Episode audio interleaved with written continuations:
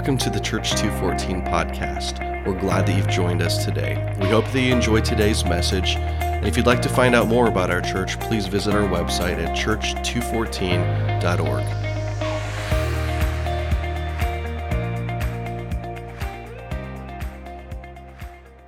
Well, my name is Heather. If I haven't had the privilege of meeting you, and I get to help lead this church, which is really cool really fun, sometimes hard, but most of the time really awesome.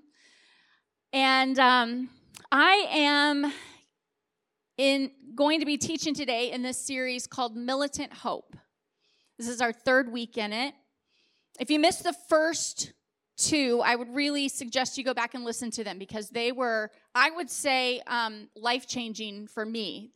Uh, the, the first message that Isaac Schaefer preached in this series shifted something in my mind that I will not ever forget. So if you didn't hear it, go listen to that. It's on our podcast. But I thought, you know, what do we say? What do we mean when we say militant hope? What does that mean? Is it different than just, I hope your interview goes well? Or I hope you feel better? Because we say that word a lot, right? Stop and think about how often you say, I hope, dot, dot, dot. Well, so I thought, well, let's see what Google has to say. You know, whenever you wonder something nowadays, we all go Google it, right? Well, Google says hope is to want something to happen or be true. It's like, okay. Okay, I don't, it's not a great explanation, but that's what Google says. But when we first talked about this series a few months back, this is the paragraph that was written to explain what this series was going to be all about. I want you to listen to this. The kingdom of the living God versus the kingdoms of this world. What this world needs is hope the hope of purpose, the hope of belonging, the hope of not staying as we are, but progressing in freedom. The hope of salvation, the hope of eternal life in perfection. We destroy the kingdom of Satan and overthrow the kingdoms of this world with active, militant hope. Well, that sounds quite a bit different to me than just wanting something to be true. Would you agree with that? Very different situations. So, two weeks ago, Ike opened up this message or this series, and he taught us about this New Testament word called elpis for hope. The word that's used in the New Testament for the word hope, and it means this an expectation of what is sure. How good is that? That's one we need to memorize. That's one you need to get down deep in you and bring back to your mind over and over and over again when you find yourself saying, I hope this happens. I hope you feel better. I hope you get that job. An expectation of what is sure. That's the difference between the kingdom of the world and the kingdom of God. The world says, I want something to be true. In the kingdom of God, hope is an expectation of what is sure. So, as we continue today, we're going to dive into something that I think doesn't just fit into this series, Militant Hope, but also fits into this overarching concept that we're in right now in this season of the church. We take time to specifically ask the Lord, what is it that you want to say to your church right now in this season? What do you want us to focus on and pay attention to? And Chris and I shared a little bit about this back at first um, in the beginning of January when we had our baptisms, but we always have to repeat things, right? Until they really get in us. It's like telling your kids over and over and over something until they really get it. And they're like, ah, they got it. So you might find that we repeat things a lot, but it's because we really want you to get it. We want it to get deep down in you. So, what did God speak over our church body for this season? Well, He spoke that He has more for us. He spoke that He's not going to leave us in the same place that we've been in. He spoke that He's calling us into a new season of prospering. He spoke that, that this is a season of joy and gladness. He spoke that this is a season of, of immense growth, that He's going to unleash incredible joy over His people. And so many of you, as I've talked to you, have said, before this was even shared to the whole church, have said, My word for the year is joy. God is restoring my joy. God is bringing me joy and gladness. And he led us to Psalm 1. Oh, the joys of those who do not follow the advice of the wicked, or stand around with sinners, or join in with mockers, but they delight in the law of the Lord, meditating on it day and night. They are like trees planted along the riverbank, bearing fruit each season. Their leaves never wither, and they prosper in all they do. That sounds like hope to me. But something happened. And as we shared this vision, and we've started to talk about it since uh, the beginning of January, it actually feels like for a lot of people, the exact opposite of that has happened. It feels like many are experiencing pain and extreme heartache and sadness and loneliness and anxiety.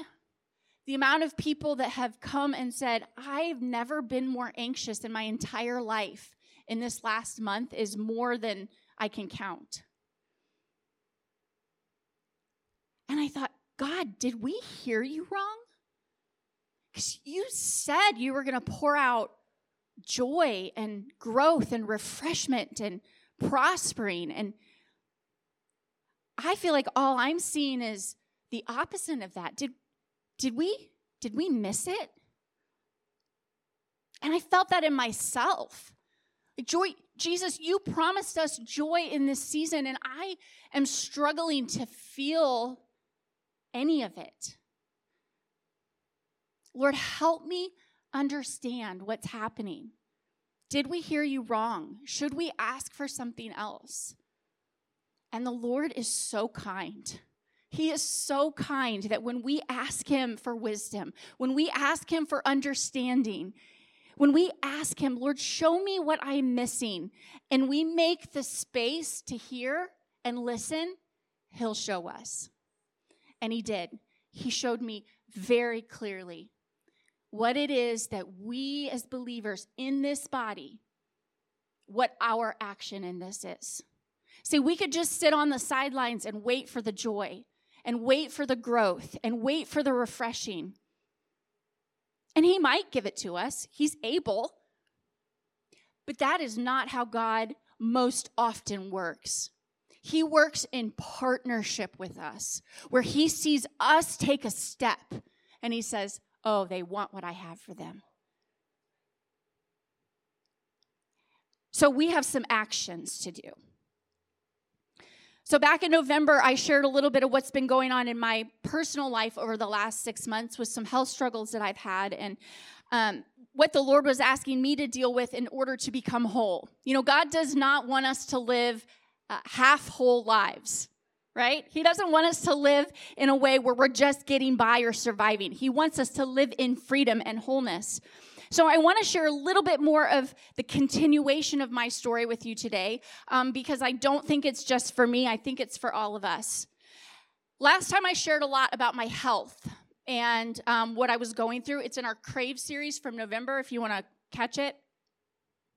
But what I began to see as I was taking care of my body is that I couldn't just take care of one part of me. See, we are made up of three parts we are made up of our body, our spirit, and our soul, which is our mind, will, and emotions. Three parts. And very often, we will only take care of one or two of those at a time. We will take care of our body, we will work out, we will eat right, and all the while our soul is over here just completely depleted, and we're letting our mind battles destroy us. Or maybe our spirits are really good. Maybe we're in the Word of God and we're hearing from the Lord and we're, we're seeing His provision in our life, but our bodies are over here and we're just wrecking them. because of what we're feeding them.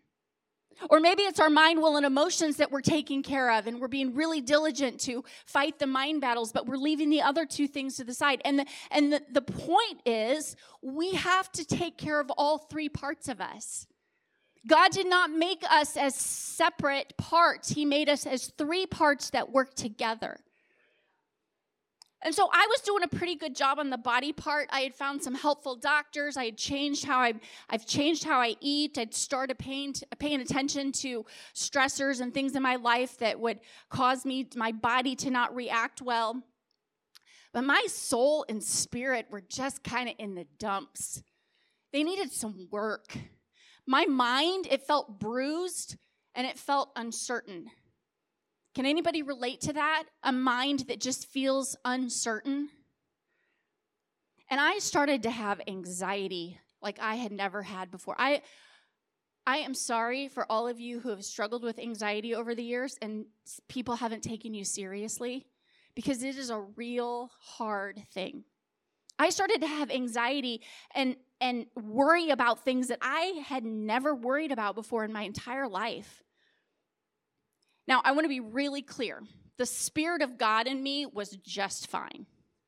He does not get anxious, He does not need a tune up. It was how I was responding to the Spirit of God in me that needed some work. I could tell that I wasn't operating in the fullness of God, that I didn't feel a spark of joy over things that usually brought, brought me joy. I could tell. I had stopped operating my life through a lens of faith, and I had started operating it from a spirit of fear that was trying to take over. Now, listen, the spirit of fear, can you hand me my water right there? Thanks. The spirit of fear has been rampant in our world, in the entire earth, over the last three years. It has been a demonic takeover of epic proportions that has infiltrated every single element of our lives. And we as believers are not immune to being affected by it. Even when we think, oh, I, I'm not, this isn't, this isn't something I'm dealing with we can still have the effects of it because of the enormity of what has taken place in our world. The spirit of fear has tried to take out people. And it's a tough one because once a spirit of fear takes hold, the spirit of fear is a strong man, it's like a boss demon. And when it takes hold, it starts to affect a lot of areas of our life. It doesn't just stay neat and tidy in this one little area. It starts to spread its tentacles out to all these other areas of our life. And for me, it settled in as health anxiety over myself and over my kids, which they're perfectly healthy, wonderful kids. Weird things that would happen. And all of a sudden, you know, Bennett, my son, came downstairs one night and he said, Mom, I have a headache. I was like, huh. And we were getting ready to go on a date. And by the time we got to the restaurant and sat down at the table, I had convinced myself that Bennett didn't just have a headache, that he had a brain tumor and he was going to die because he had a brain tumor and there was nothing I could do about it. That's the spirit of fear trying to take control of my mind. And I know better. I had this fear that started to creep in that I was always going to be hurt by people around me. And that, that's kind of true. Like, we're human beings, we're to hurt each other, right? We don't have to be fearful of that. It's just part of being humans together. I have demonic and unsettled dreams and sleep that just came out of nowhere. And a spirit of fear settled into my life as disengagement. It settled into my life as me just disengaging from things that normally I would do that would help me overcome it, like get in my word, be with people around me that encouraged me. I could feel myself just disengaging because this thing had settled over me. Now, mind you, I did not know what it was at this point. But as my friend Rochelle so beautifully said a few weeks ago, she was speaking on faith and fear. She said, Fear is really just believing what the devil says more than we believe what God says. It's stepping into the devil's playground and then thinking you can tell him he has to leave his playground when you've been the one that stepped into it. Instead of being over here in God's kingdom and the enemy trying to come in and you saying, No way, you don't have access here. See, fear is the antithesis of militant hope. We know it's a spirit of fear taking hold when our spiritual fortitude is affected. When what we didn't doubt about God's promises before, we now doubt. Fear has overtaken when joy and peace and love and gentleness are not present. And fear opens the door to other tormenting spirits too, like addiction and sickness and self harm and cowardice and selfishness and on and on and on and on. Fear creeps in when we give it more attention than we give God's word. So, how do we combat this? Well, God gave us intuition. If you know Jesus, that's the Holy Spirit. The Holy Spirit will speak to you and show you, and you'll just have a knowing. But here's the really cool thing if you don't know Jesus, you have that too, because God created you and He put his image on you also. He put his character in you also. So you already have it. If something's off, do you know it? Like if something's off with yourself, you're like, yeah, something's off. No? No one? Okay. Quiet, quiet people. God gave us that in, intuition, and we know. We might not be able to put our finger on exactly what it is that's wrong, but we know something needs to be dealt with. And I guarantee you, everyone else around you knows that there's something off with you. So if you're wondering, just ask people next to you, hey, is something off with me right now? They'll be like, mm hmm, we wanted to tell you, but we didn't. so I knew that I needed to deal with something, but I wasn't really quite sure what it was. And it's okay to not know. You have to put yourself into a place where you can ask the Holy Spirit, Show me what this is. Show me what's going on that I need to deal with. Sometimes I think we beat ourselves up because, like, I know something's off, but I don't know what it is. And then we feel guilt and shame over that. And that's ridiculous. Just lay on your face and ask the Lord, and He will show you. So I did what I know works. I have followed Jesus a long time. I know the right things to do. So I started doing them. I put myself into spaces where I could ask the Lord what was wrong and I could listen and hear, what are you instructing me to do? He asked me to do some things I really did not want to do. He asked me to do some things I didn't think I needed to do, but I did. A huge part of what I did in that time was spending time in God's Word and listening to the Lord, listening and talking with trusted people in my life. But another huge part of it was being here, was being fed by the word of God here, was putting myself in a position at the altar where I could just focus on what the Lord wanted to show me.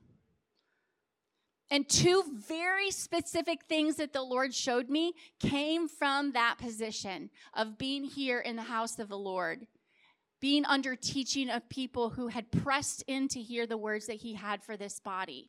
Listen, the words that he gives us are not just from for some random body of believers. They are for this body of believers. The first one that I heard was from um, the message I mentioned earlier that my good friend Rochelle preached. Go back and listen to that one too. It was really good. She said, faith and fear cannot coexist, it's one or the other. And you know, I I knew that, but I was not operating in that mindset. She said, Fear strips us of our power and our authority. But faith allows us to see beyond the natural into the spiritual. Faith allows us to have hope, an expectation of what is sure, even if we don't feel it in the natural. And something clicked. And the Lord showed me, You have been operating under a spirit of fear and not in your faith. And I was right down here at the altar. And he showed me, You're operating out of fear.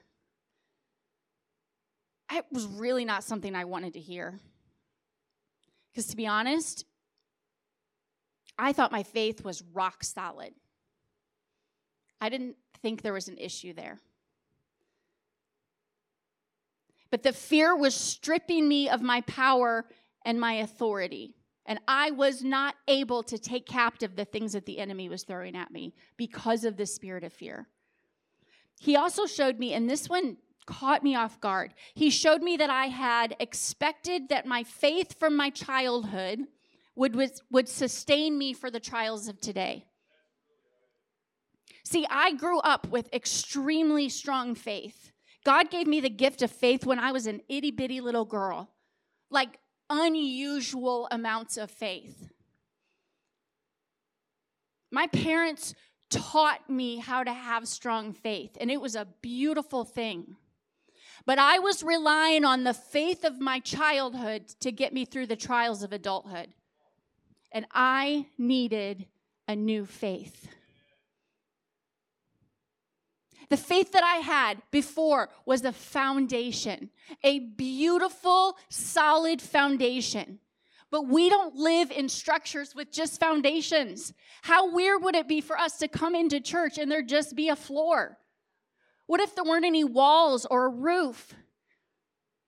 We have to build up the things in our lives from a foundation that is rock solid. And my faith needed to be built up. Romans 1 says we go from faith to faith, from glory to glory.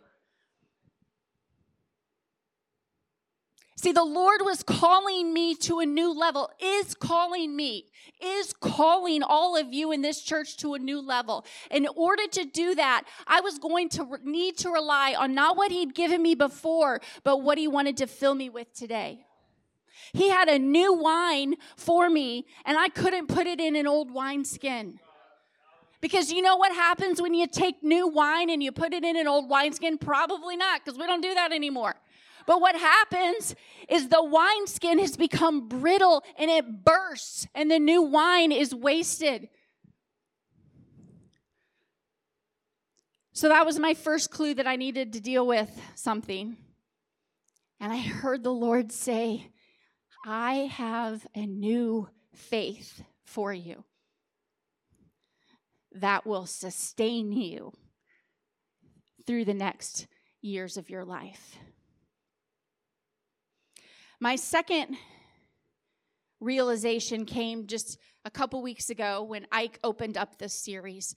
And the Lord, I will say this until the day I die, the Lord is so intimate with us if we let Him be. He will show us all that we need if we are willing to receive it. And Ike read the scripture that I know so well, I've known for decades but I heard it differently this time. And I actually had my own Bible with me. This is a foreign concept that you would bring your Bible to church. I know it's a new idea. No, it's not actually. It's actually a very old idea. I had a young man in our church who's pursuing the Lord ask me if if I took my Bible with me on overnight trips because he wanted to know if that was the right thing to do. And I said, Yes, I do. Take your Bible with you. Bring your Bible to church. If it's on your phone, that's fine. You can get a pass. Bring your Bible to church. Because here's what happened I had my Bible open, and Ike was like going through the entire Bible that day. So it was like, and I've known Jesus for a very long time, and I've studied my Bible for a very long time. But when he says some like foreign book, and I'm like Matthew, Mark, Luke, and John, Acts, the letters to the Romans, First and Second Corinthians, like I start singing the song in my head because I get panicky. I don't know where Nahum is. I'm always happy when it's Psalms or Proverbs because it's literally right in the middle of the Bible. You just flip your Bible open, you're like, oh, I got there. Don't lie. You all do the same thing.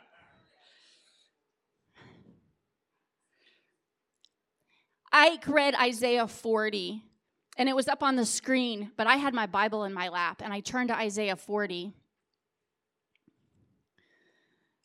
And I was reading it from the translation that I have. And I'm going to read it to you now and I'm going to show you something. Isaiah 40. Have you never heard? Have you never understood? The Lord is the everlasting God, the creator of all the earth. He never grows weak or weary.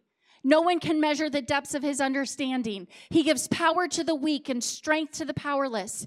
Even youths will become weak and tired, and young men will fall into exhaustion. Listen, but those who trust in the Lord will find new strength.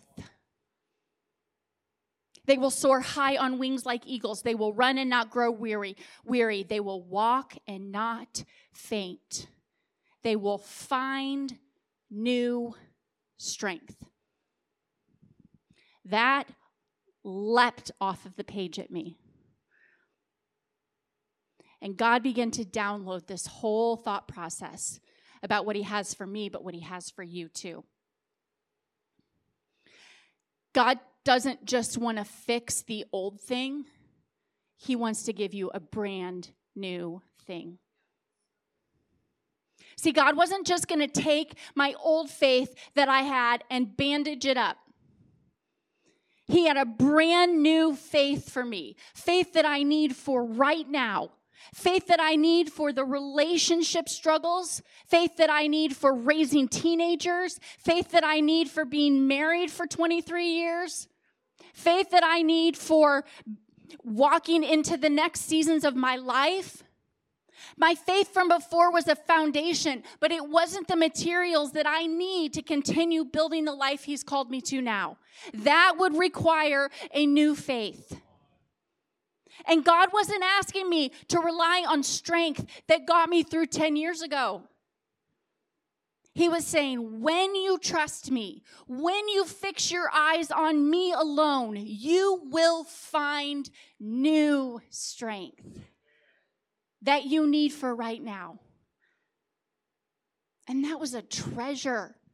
I needed that. I needed to hear that. I almost, I probably did start weeping sitting right there in my seat because I needed to know that there was new strength for today. That there was new strength for me to walk through the things that God has allowed me to walk through to refine me but he wasn't going to leave me hanging on, trying to grasp the old strength that I had from 5, 10, 20, 30, 40 years ago.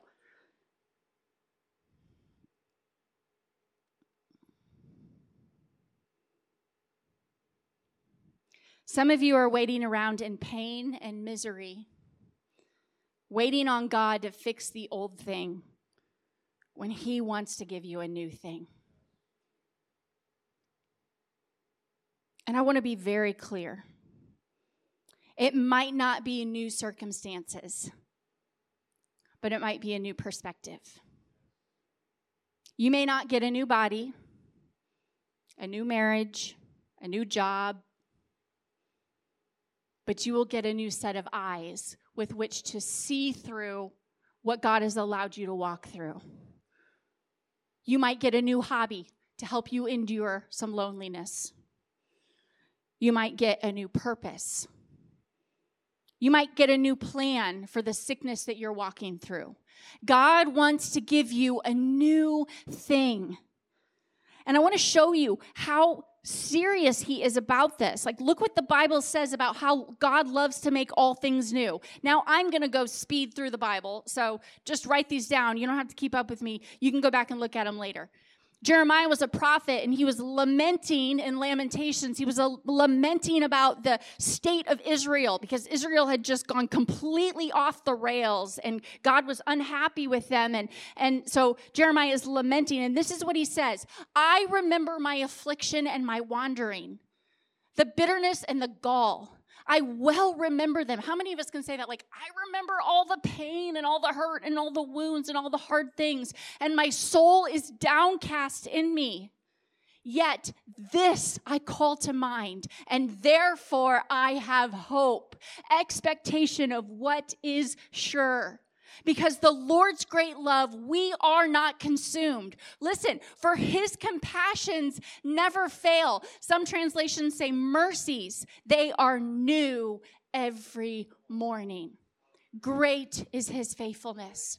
So every single morning, the Lord's compassions over you are brand new. He doesn't hold against you what happened yesterday. You wake up and He's like, Good morning, Heather. Here is a fresh day. My mercies over you are brand new today. And then Ezekiel, another amazing prophet, Ezekiel 36 26. God spoke this to him and he said, I will give you a new heart and I will put a new spirit in you. I will take out your stony, stubborn heart and give you a tender, responsive heart. How good is that? Second Corinthians 2, chapter 5 says, Now, if anyone is enfolded in Christ, he has become an entirely new person. He's not just taken the old person, he's saying, You're completely new. All that is related to the old order has vanished. It is gone. Behold, everything is fresh and new, and God has made all things new. He starts out in a relationship with us by making us new. Psalm 40, 1 through 4 says, I waited patiently for the Lord to help me, and he turned to me and heard my cry.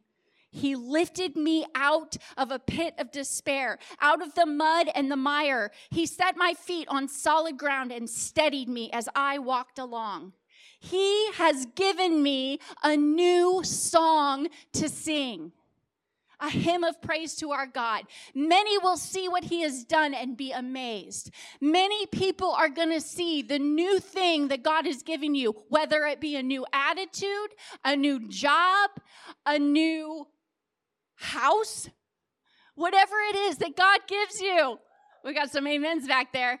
And they're going to say, What in the world? How did they deserve a new house? How did they deserve a new attitude? How and we'll be able to say, look what God did. He will give you a new song to sing. Oh, the joys of those who trust the Lord, who have no confidence in the proud or in those who worship idols. It's the kingdom of the world versus the kingdom of our God. That is militant hope. And this is so cool. God is speaking to his people through the prophet Isaiah about a new way. This is before Jesus came to earth. Okay, so this is all prophecy. They had no idea who Jesus was. But Isaiah was talking to them about Jesus. He says, I am the Lord, your Holy One, Israel's creator and king. I am the Lord who opened a way through the waters, making a dry path through the sea. I called forth the mighty army of Egypt with all its chariots and horses. I drew them beneath the waves, and they drowned, their lives snuffed out like a smoldering candle wick. But forget all that. It is nothing compared to what I am about to do, for I am about to do something new. See, I've already begun. Do you not see it? I will make a pathway through the wilderness. I will create rivers in the dry wasteland. He was preparing them for Jesus. He's talking about Jesus because Jesus was going to come and make everything new. He was going to take the old way and bring a whole new way. And then we fast forward a little bit to after Jesus has come to earth and he's died on the cross. And God once again gives another one of his prophets a word, and this time it's to John, and it's about when Jesus comes again. So we, we're living in this moment. We're waiting for this prophecy to happen. We get to be a part of that. In Revelation 21, John says, Then I saw a new heaven and a new earth. For the old heaven and the old earth had disappeared, and the sea was also gone. And I saw the holy city, the new Jerusalem, coming down from God out of heaven, like a bride beautifully dressed for her husband. Then I heard a loud shout from the throne saying, Look, God's home is now among his people. He will live with them, and they will be his people. God himself will be with them. He will wipe every tear from their eyes, and there will be no more death or sorrow or crying or pain. All these things things are gone forever. And the one sitting on the throne said, Look, I am making everything new. Do you see this? God started out making us a brand new person. He promised Israel something new is coming, and it's Jesus. We know that now. And then he tells John, I'm going to do it all again. I'm going to make it new all over again and we get to be a part of that. God is continually making things new for us. See, God doesn't operate in the old way, He's continually making things new. So, what do we do? What do we do with all that information when we feel like we're kind of stuck? Well, for me, it looked like constant surrender. I found myself multiple times a day having to say, I give it to you, Lord. I surrender it. When that thought would come, I give it to you, Lord. I don't know what to do with this, so I give it to you. I think sometimes I would probably say it 20 or 30 times a day. I surrender, Lord. I surrender it. I want to show you one last thing. In the book of 1 Samuel, Samuel was the last of the Old Testament prophets before Israel demanded a king. We must have a king. And God gave them a king, even though it wasn't best for them, because He's a loving God and He allows us to make decisions and then bear the consequences of those decisions. But Samuel was chosen by God to anoint the very first king of Israel. It was a man named Saul. And in short, Samuel put a lot of his time, a lot of his heart and soul into Saul. He instructed him, he counseled him, he gave him, he helped him learn how to be a king. Saul didn't have any other king ahead of him to show him how to do it. So Samuel guided him in this. He guided him spiritually, and Saul started out pretty well. Like things were going pretty well. And the Bible says the Spirit of God was upon him. But things derailed quickly. And it's right here that we're going to pick up on Samuel's story. See, God had given Sam, Saul a very specific details about how he was supposed to go defeat the Amalekites and King Agag. And Saul doesn't do it. He goes and he does part of the job. And you know, just obeying halfway is still disobedience. It's not obedience halfway. You can't say, but God, I obeyed you halfway. God says, that's still disobedience in my eyes. So Saul admitted to Samuel, Yes, I have sinned. I have disobeyed your instructions and the Lord's command, for I was afraid of the people and did what they demanded. There's that spirit of fear again coming in and trampling on us, and we take part, and it causes us to disobey the Lord. But now, please forgive my sin and come back with me so that I may worship the Lord. But Samuel replied, I will not go back with you. Since you have rejected the Lord's command, he has rejected you as king of Israel. As Samuel turned to go, Saul tried to hold him back and tore the hem of his robe. And Samuel said to him, The Lord has torn the kingdom of Israel from you today, and he's given it to someone else, one who is better than you. That had to hurt bad. And he who is the glory of Israel, he's talking about, about God, will not lie, nor will he change his mind, for he is not a human that she, he should change his mind. He was telling Saul, That's it. You're done. Saul pleaded again, I know I've sinned, but please at least honor me before the elders of my people and before Israel by coming back with me so that I may worship the Lord your God. Isn't that interesting? God had just rejected him, and Paul cares, Saul cared about his standing with the people. Let me look good in front of the people, even though I completely rejected the Lord over here. So Samuel finally agreed and went back with him, and Saul worshiped the Lord. And then the next few verses tell us that Samuel actually had to go and finish the job that Saul was commanded by God to do but didn't do. He had to go take care of Saul's mistakes. He had to go kill King Agag, king of the Amalekites. And Saul's disobedience meant that Samuel had to go pick up the pieces so that God's will would still be done. 1 Samuel 15 says, And Samuel cut Agag to pieces before the Lord at Gilgal. Then Samuel went home to Ramah, and Saul returned to his house at Gibeah of Saul. Samuel never went to meet with Saul again, but he mourned constantly for him. And the Lord was sorry that he had ever made Saul king of Israel. Samuel had poured his life into Saul.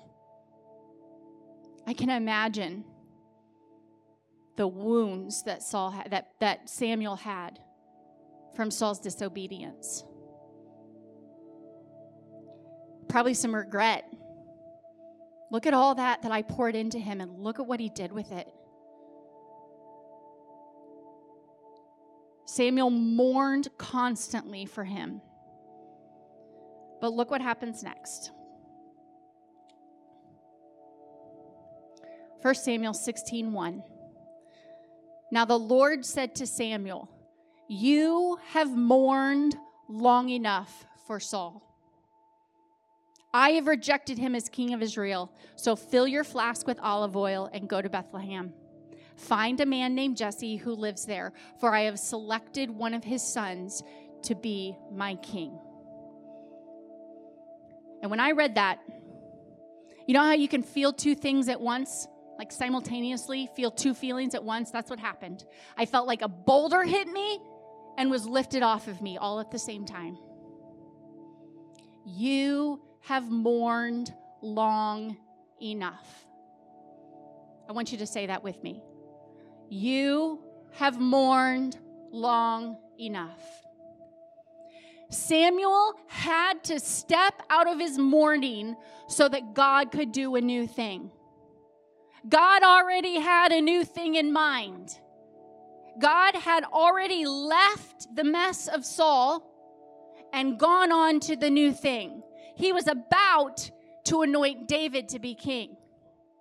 David became the greatest king that Israel had ever had. And Jesus came from the lineage of David. God was about to do an amazing thing. And Samuel was over here mourning the old thing. I think many of us are mourning a dead thing and stuck there while God's already moved on to a new thing. And He wants to take us with Him, but He can't because we can't stop mourning the dead thing. Some of you are afraid that stepping away from the mourning negates that it happened. But that's not true. What happens when you step out of a season of mourning is that it releases you to begin to find joy in the thing that you were mourning. Do you get that? When you stop mourning something, and I am not saying there isn't a season for mourning, there absolutely is. Grief and mourning and sadness are real things, and we must treat them in a way that honors what God has allowed us to walk through and feel in that. But when we step out of the mourning, we can look from over here and say, I remember the beauty in that thing. I remember the goodness in that thing. But we cannot step into a new thing while we are still mourning the old thing. You have mourned Saul long enough for Saul. And then he tells him, So fill your flask with olive oil and go to Bethlehem. See, there is always an exchange. When Jesus went to the cross, it was an exchange. It was his blood for your sin. When Jesus came, it was the old way of sacrifice for a new sacrifice, which was Jesus himself. There is always an exchange and then a new anointing. See, what God said to Samuel is He said, It's time to be done mourning. Leave your mourning here, but pick up your bottle of oil. It's time for a new anointing. You're exchanging the old for the new. God wants to anoint some of you today with a new anointing. He has the oil ready, He's waiting to pour it out on you. But you have to set aside the old thing that has been holding you back. You have to step out of a season of mourning and say, Lord, I'm ready for the new thing that you have for me. Jeremiah 31 13 says, the young women will dance for joy, and the men, old and young, will join in the celebration. I will turn their mourning into joy. I will comfort them and listen, exchange their sorrow for rejoicing. So, what do you need to exchange today? What do you need to exchange in your life that you have been caught up in, a dead thing, a dying thing, something that God is ready to replace with a new thing. What do you need to exchange? What do you need to ask the Holy Spirit to help you exchange today?